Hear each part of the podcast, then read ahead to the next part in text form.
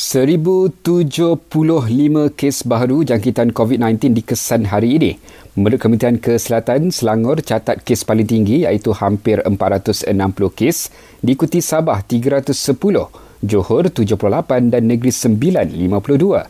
11 kematian dilaporkan menjadikan jumlah korban meningkat 376 mangsa. Lebih 1.7 bilion ringgit telah dibelanjakan kerajaan bagi membendung pandemik COVID-19 dari Mac hingga Oktober lalu.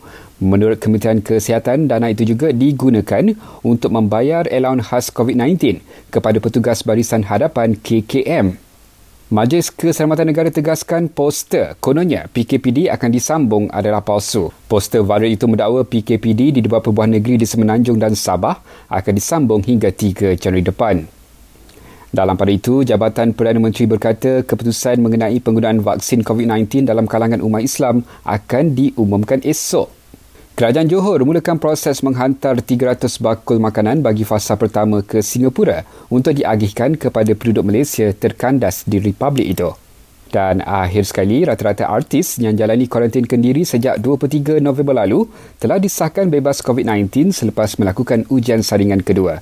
Antaranya Naim Daniel, Ernie Zakri, Syamil, Wani Hasrita, Syari Al-Hadad dan Andi Bernade.